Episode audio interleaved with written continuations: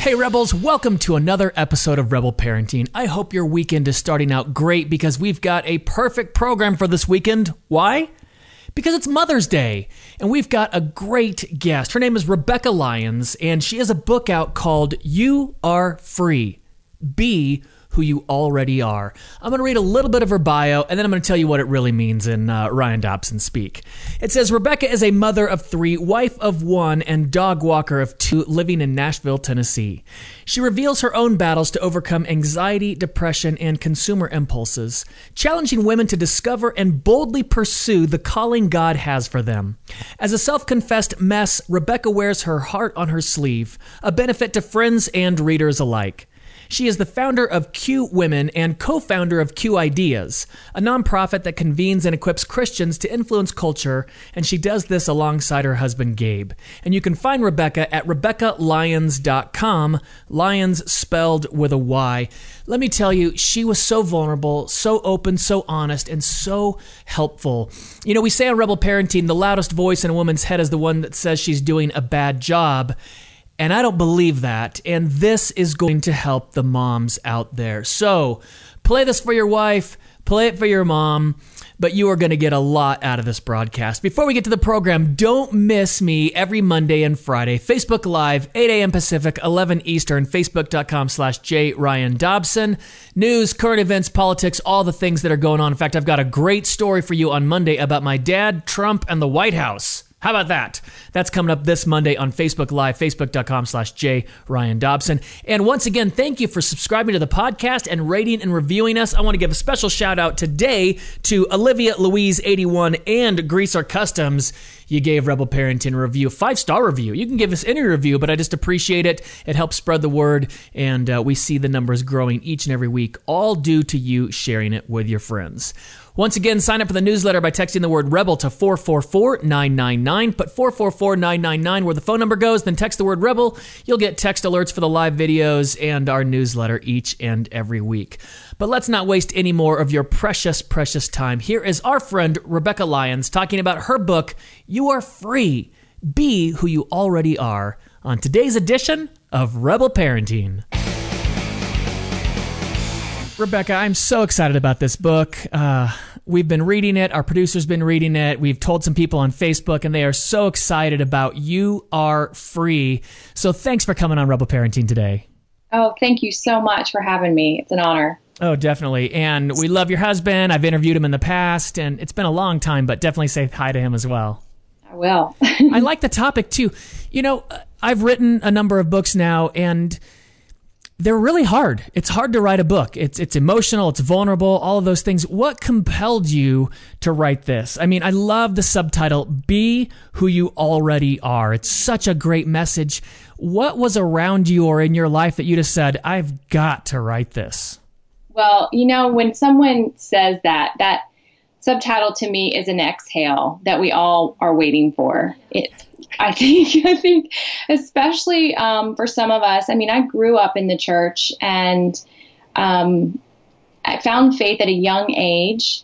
And as I describe early on in the book, I felt the most free when I was alone with God in the secret place, whether it was riding my 10 speed, you know, at dusk around my neighborhood or running on the beach or dancing around my living room when no one was around. There was a sense of freedom and vitality that came from just being God's child. Mm. And then the minute I would step foot into um, people, like have to be around people. Yeah. We're all human, right? But step into church or step into school or step into um, competitions of extracurricular activities, there would all of a sudden be this need to to keep up, to measure up, mm-hmm. to perform, to be enough. I never felt that limitation from God or, or that measurement from Him so much, just the two of us. But with people, I definitely felt this need to to win the approval of men and women and friends and siblings because we all want to be known and we want to be liked. Mm-hmm, mm-hmm. And sometimes it will come from a place of wounding or a place of insecurity. And, and unfortunately, no matter how old you are, even in your 40s, you could still feel like you're in seventh grade sometimes. And yeah. you'd rather not, but that's the reality. And so finally, I just felt like part of this message came from a deep burning desire from within um, to find my own voice and to not always feel like it had to be validated by somebody else's voice and to trust that the Spirit of God lives in me and can speak directly to me um, through the faith of a child, like a still small voice that wants the truth of, of Scripture to just stay simple and plain. And and so that's how these last three years have been. I had to kind of start with a confession that I didn't think God was enough. I had to tell him that your approval is not enough. I need the approval of men and women. Um, once I started speaking or writing, I, I wanted to read the reviews or watch the retweets and all the things that perpetuates this yeah. Need to perform. And it, it hit me like head on. I was like, Rebekah, your calling, you can wake into your calling and still not be free. And if you're not careful, especially in the church space, this will just become a prettier version of striving. Definitely. It reminds me, I hate to even say it, the Chainsmokers song Selfie, where uh, there's a, a, a, line in it where the girl said, you know, the, the picture I just posted only got five likes. Should I take it down? And that's right. a it's a real conversation people have. Like, and not enough people like that photo. Maybe I shouldn't show anybody else. Yeah. Right. And to be quite gutting honest, I, that has crossed my mind since social media began a decade ago. Like, maybe this didn't resonate. I wonder why. What could I have said differently? I mean, to even ask that question or to feel that at our core, mm. that, that our honesty might be rejected or our vulnerability might be too much for someone else to handle. You know, we live in a society now that measures everyone in an instant with, with a double tap. And so you're, you're, you're literally walking through life being measured mm. and approved of or disapproved of in real time. And so why wouldn't that create this unrest in all of us and mm-hmm. this mm-hmm. this this inferiority complex or this this spirit of diminishment honestly on a lot of us that feel like well if I don't have this quote unquote platform then I have nothing to offer which is a, an absolute lie because the kingdom obviously tells us that the things that are done in secret are the things that God sees, and that those rewards are in heaven. And those who minister um, without any fanfare are the ones who are the stories that make me weep the most. The, the friends I know who are doing beautiful work that never gets um, published. Yeah, you know, published yeah. exactly. Those are the ones I'm being mentored by. I'm being mentored by them. I was like, I want this purity of heart because God looks at the heart, and that's what we're all after. Mm. That's awesome. Hey, Rebekah, I just wanted to ask you a couple questions about your book. And you talk about can we really be free? Like, so if you could share with us a little bit about your story and how, I mean, I just loved hearing how God radically healed you. If you could just share with our listeners a little bit about that and the question, can we really be free? Yes, I would love to. Thank you for asking. A little quick backstory on me is that our family moved from the the sprawling metro North Atlanta area. Hmm. Um, very southern, large yards, you know, a loop de loop water slide at our neighborhood pool. So we moved from there to to the Upper East Side of Manhattan in 2010, and at that point, our kids were four, seven, and nine. Wow. And yeah. Most people leave leave the city when their kids get that age, and we decided we were going to enter the city at that age, and um, it was quite. Um, it, it, was the beginning of a crash and burn, and that I described that in Your Free, and I'm sorry, I described that in Free Fall to Fly, and uh, within about four months, I developed panic disorder. And I describe a little bit of this in the beginning of this book. And so, up until then, you had had none, no encounters with uh, panic disorders or anxieties. No. Okay. Mm, no. Um, yeah, I I had um, a little bit of seasonal winter blues. I would say oh, okay. that couple years into that, but it was just like, you know, it was gray and it was Eeyore weather all winter long. And you wouldn't walk outside. You'd just go straight from your house to the car in the garage. And I just wasn't out enough. Yeah. Yeah.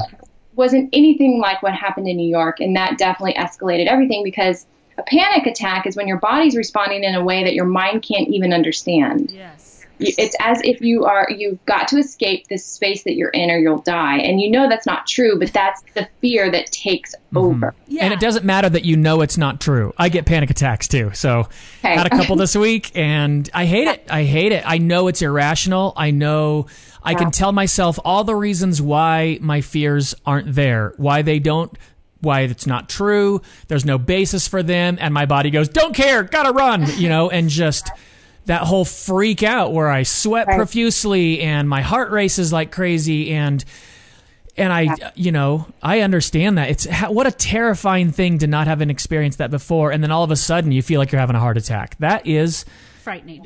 yeah it's frightening.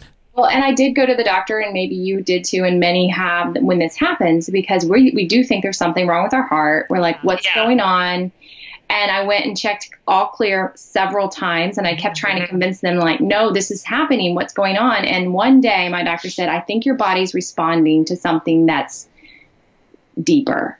Like your mm-hmm. body is reacting to something that your maybe your mind or your heart doesn't even have an ability to process. And i'm like wait a minute. You're my doctor. You're not supposed to be telling me this. Doctor. yeah. You've got a good doctor on your hands. I know. And it but it did it caused me to consider um, what what was this coming from and why? I mean, obviously the obvious things are New York is 8 million people in the span of 11 miles. So, of course, you're more prone to feel claustrophobic or be in tight spaces or mm-hmm. feel crowded, and that can certainly escalate. But what I learned with stress, the stress of the city for me is it squeezes whatever it might be lying dormant inside, it squeezes it out. There's no room to hide or to kind of tuck away and um, and you know be invisible. No you have to be in the middle of it. And so it forced these things to the surface that i probably would have never known were there. Um, these inner i would say deeper heart um, things that i just never had to wrestle down. And this you are free book really while while free fall to fly is more on the external um, rescue moment that the Lord took me through and walking out a healing journey, I would say You Are Free is more of an inner healing journey. Um, because it is all connected. I do definitely believe because God crafts us in our mother's womb in Psalm 139 and the way he knits us is so intentional that that our physical response and our spiritual response and our emotional response, they're all connected. Yeah.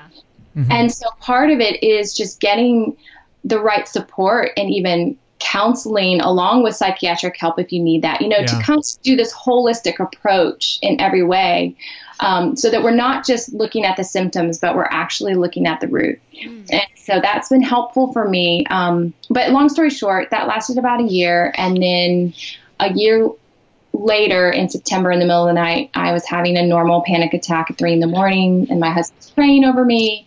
I can't find my voice because I'm too busy gasping for, you know, air through the the heart racing. Yeah. And finally, I, I think the Lord just gave me my voice in that moment, and I raised my hand and I in the dark and I just said, "Rescue me, hmm. deliver me. I cannot do this without you." And in that moment, my body just fell flat on the bed and stopped.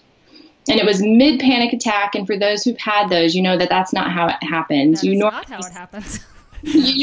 Laura witnesses my panic attacks. It is not how it happens. Do you know what's funny? Is I told her the other day. Every now and then, it'll be so bad that I get in the shower and I turn it all the way to cold. When I woke up this morning, it was 27 degrees outside, and I turned the shower 100% to cold and got in to shock my body out of wow. what's going on. Yeah. And it's it's super extreme. Um, yeah. But there but are times super where I, affordable, and the repercussions of going on, you know, he's not on any medications, and and if yeah. you're on medications, totally fine, get it. I mean, you say in your book, one in four are now on medication. Yeah. Um, but this is an easy way to snap snap it out of it. Yeah, yeah. it doesn't work for everybody, and it doesn't work for me every time. But it's, and I hate it. Yeah. It's really hard to do. I mean, it's hard to, you know, be in a panic attack and then go, hey, you know, it's really good right now. I'm going to go make myself suffer more in the moment. But right. But I love your story about being set free from it because I think that's what people are craving and desiring. Yeah. They don't want this in their lives anymore. So, I mean, I just love your vulnerability, Rebekah. Mm-hmm. Well, you know, before this rescue even happened, there was a, a moment that happened, and I'm going to share it here. I didn't write it in the book, and I eventually will probably write it at some point. But about a month or two months after that first panic attack on the airplane, um, flying back to New York. We'd only lived there four months. We were leaving Atlanta from a trip, heading back, and then it started on planes and trains and elevators and crowds. And it basically, I had a meltdown at the Macy's parade. It just went on and on and on. Oh. So, well, my my aunt died unexpectedly. She was diagnosed with stage four um, pancreatic cancer, and I went. I had to get back on a plane to go to her funeral. And so I had to just board knowing like I'm going for a reason and a purpose, and this is stronger than whatever I'm afraid of on this plane. And so I remember coming home that night late. I had to land back in, I was alone. I had to land back in LaGuardia after midnight after being at her funeral and hit the same turbulence that had started this whole thing in October. And I remember my body responding in the same exact way as if I was going through a panic attack. But in the in the middle of the attack, like imagine this.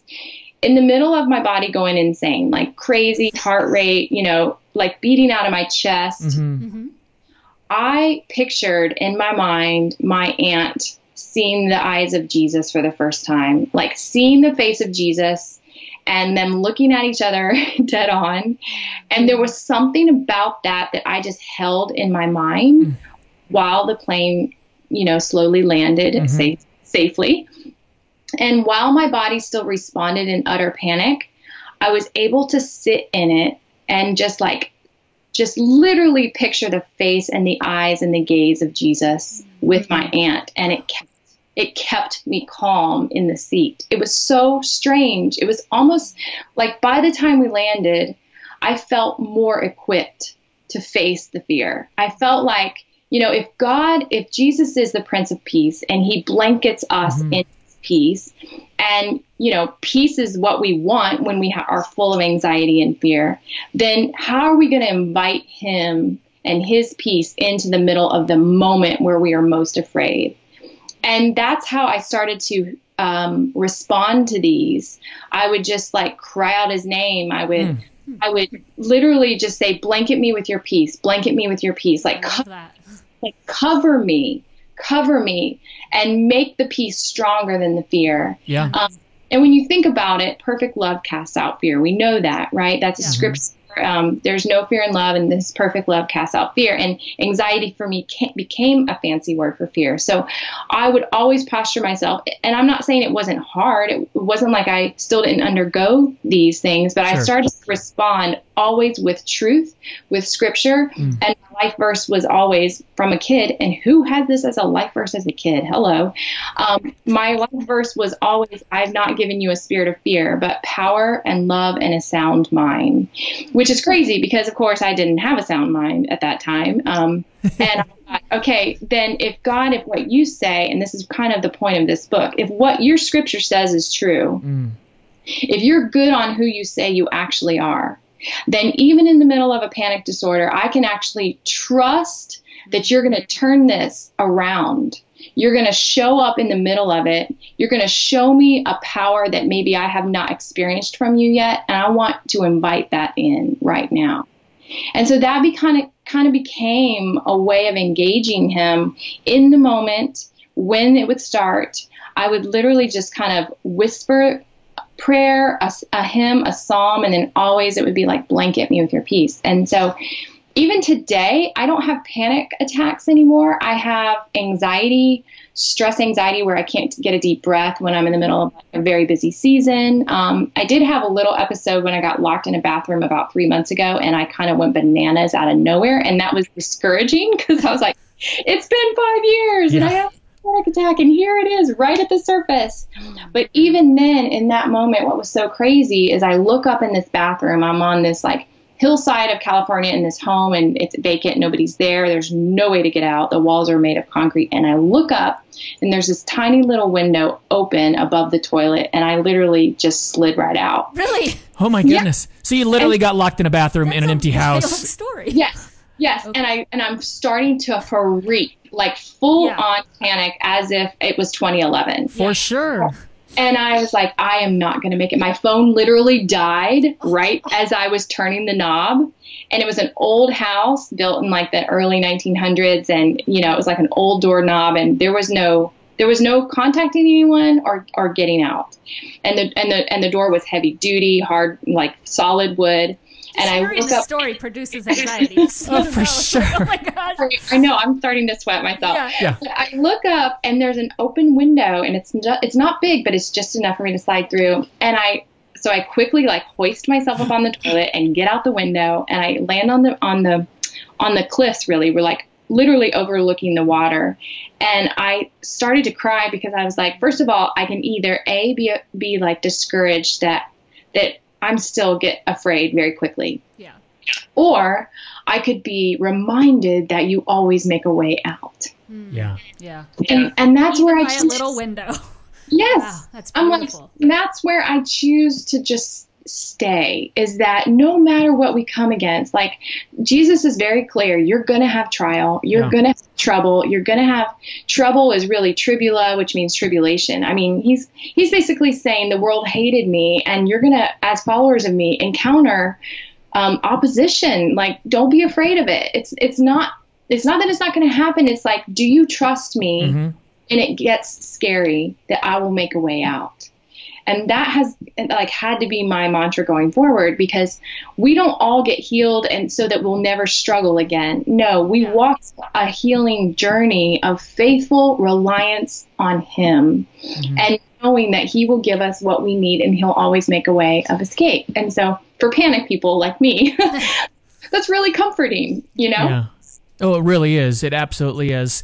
Uh, and I love that you celebrated the small victory. That's one of our big mantras on Rebel Parenting. Celebrate the small victories. Don't focus on the negatives. Yeah, you had a panic attack, but let me tell you, being locked in a concrete room when you have no way out and your cell phone dies and no way to contact anybody, that's a really good reason for a panic attack. It's a fantastic reason for one. And you celebrated the small victories. Uh, I love that. You know, Rebekah, we come from a similar background. You come from a back, Baptist background. I come from a Wesleyan background, very conservative. Um, some might say legalistic at times. Yeah. When you talk about miraculous healing, how does that play into, you know, I know it's so much more common to talk about today, but when I was growing up, I mean, yes, in the Bible, sure. Um, but what I heard most of the time was, yes, Jesus can heal you, Ryan, but he might not. He might choose not to. And what I kind of heard was most of the time he's going to choose not to heal you miraculously. Most of the time you're going to suffer through this, or a doctor, something will go along. But how is your theological background, you know, walked through this miraculous healing? Well, the, the great thing about God is He gave me a story, and because I've always been a chronic oversharer, He knew that He would give me something that I couldn't be quiet about. I mm. didn't use the H word for a couple of years because I did feel confused by it. I felt like God is not an alienating God. Why would one of us cry out and find this in a moment? Why do other of us walk this out for years? Why do some of us feel like he, he's silent? You know, and I had to wrestle through this. Um, a couple years later, um, and I write about this in Free to Ask chapter. Um, I started getting people asking me more and more, but really unpack like how that went and what was that like that night, and have you had panic since? And finally, I was I stumbled across Revelation twelve eleven, where he says, um, "The enemy is bound by two things, and it's Christ's blood and your story." And I think Jesus was looking at me, going, "Well, I did my part. Like, are you actually going to be honest with the nature of who I am as healer?"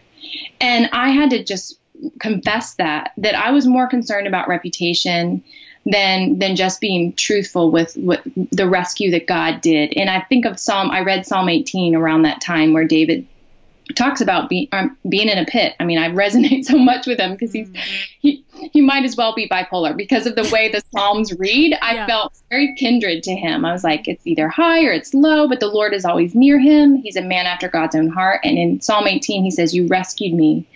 You reached down from on high and you rescued me because you delighted in me. And it was almost like the kindness of God flooded over me and just said, Yeah, you are Jehovah Rapha.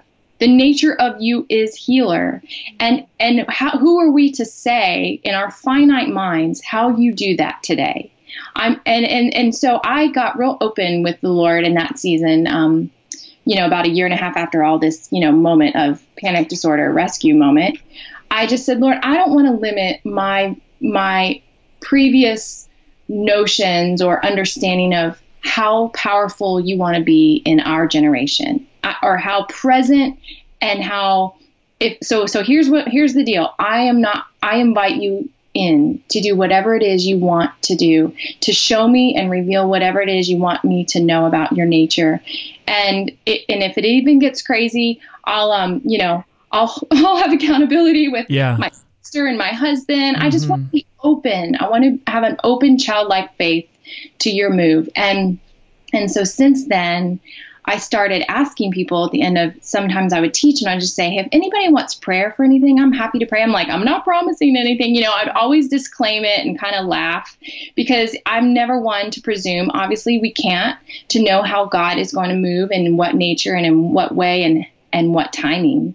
But I do think he invites us to ask and he says, "Will you are you really willing to be vulnerable and risk the ask without disarming and saying, "Well, maybe you won't." it's okay if you don't, but just say, This is my cry. This is my desperate cry. And, and invite him in. And what's been so sweet about that story, about being just saying, I'm open, I'm free to ask for something that's beyond my imagination or comprehension. Um, what has been so amazing is women, and I don't write about this because that's not the point.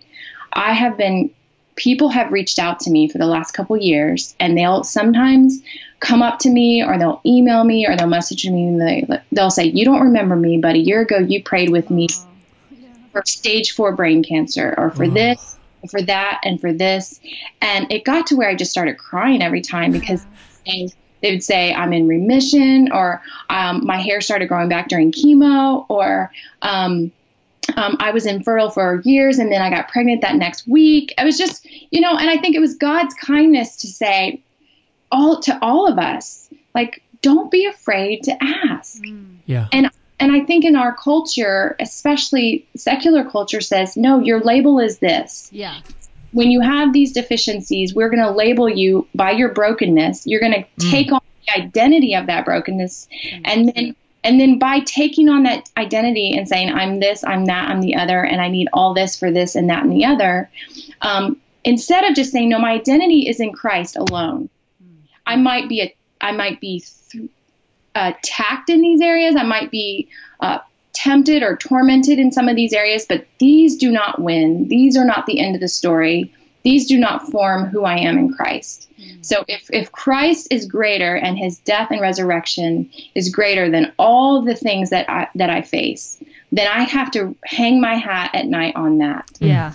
I love you talking. It just keep brings to my mind just the idea of sometimes in my life I have to remind myself, wait, I am born again. I am a new creation and I have to lock into that identity that you're talking about. What's who does Christ say I am? Right. And I love that as you started talking about your healing and how it can sometimes when we're sick and we're we're struggling with something, we can just look at ourselves and not see others around us. Um, you talked about that. How did that shift for you in your life? Well, when you're sick, you only see inward, and when the scales fall from your eyes, is the way I describe it. I think of the blind man at the pool, right? He couldn't see anything. The pool is and Jesus heals him, and he says, "I once was blind, and now I can see." And he's literally telling the religious leaders, like, maybe Son of God, because they're scratching their heads and they don't know why Jesus is doing all these things. And this is a man who was blind his entire life, who informs the people at the temple, like maybe he's the son of God. All of a sudden, he has crystal clarity on who the Messiah was that just healed him. And I think about for all of us when we when we um, encounter Jesus in whatever way that looks like. You think of the woman at the well. All of a sudden, she looks at him.